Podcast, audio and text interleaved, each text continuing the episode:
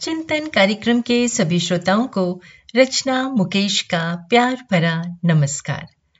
यूनान का एक विख्यात ज्योतिषी एक बार रात में आकाश के तारों का अध्ययन करता हुआ चला जा रहा था।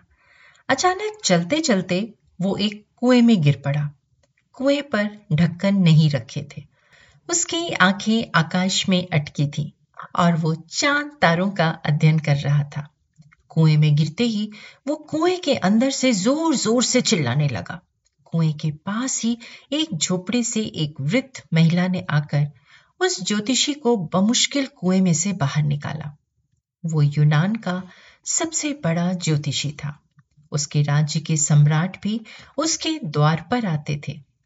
उसने वृद्ध महिला का बहुत बहुत धन्यवाद किया और कहा, देख तुझे पता नहीं है कि तुझे सौभाग्य से किसको बचाने का अवसर मिला है? मैं यूनान का सबसे बड़ा ज्योतिषी हूँ। मैं तारों और नक्षत्रों की गतिविधियों और मनुष्य के भाग्य से उनके संबंध में मुझसे बड़ा कोई भी जानकार इस पृथ्वी पर नहीं है। बड़े से बड़े सम्राट भी मेरे पास आते हैं। मेरी फ़ीस भी बहुत ज़्यादा है, लेकिन तूने मुझे बचाया है। तो तेरा भाग्य मैं बिना फ़ीस के देख दूँगा। तो कल आ जाना। वो महिला हंसने लगी। ज्योतिषी ने उससे पूछा, माई, तू हंस क्यों रही है? उसने कहा, बेटा, मैं इसलिए हंस रही हूँ कि जिसे अपने सामने का कुआँ नहीं दिखाई पड़ता, उसे चाँद तारों की गतिविधि, नक्षत्र और भविष्य वगैरह क्या दिखेंगे? तुझसे अपने पैर तो संभलते नहीं, और तू मेरा भविष्य बताएगा। अरे होश में आ। कहते हैं कि ये घटना उस ज्योतिषी के जीवन में एक क्रांति का कारण बन गई। उसने ज्योतिष छोड़ दी, क्योंकि ये एक भारी चोट थी। ये बात भी इतनी ही सच थी कि पैर के सामने कुआँ है और वो दिखाई नहीं पड़ा। मगर उसे कुआँ क्यों नहीं दिखाई पड़ा? ऐसा नहीं कि उसके पास आँख नहीं थी।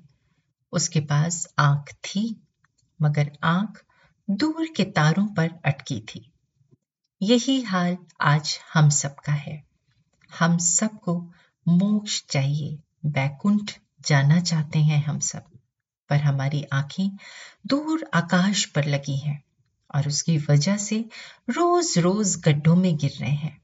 ये गड्ढे क्रोध के, काम के, वैमनस्य के, ईर्ष्या के और घृणा के हैं। संत महात्मा फरमाते हैं, आँखें लौटा लाओ ज़मीन पर, जहाँ चलना है, आँखें वहीं होनी चाहिए। यानी इस क्षण में ही आँखें होनी चाहिए, क्योंकि गड्ढे यहाँ हैं। और सारे गड्ढों से अगर बच गए तो उसी बचाव का नाम मोक्ष है। मोक्ष कहीं दूर आकाश में नहीं है। चिंतन ज़रूर करिएगा। आप सबका दिन शुभ व मंगलमय हो।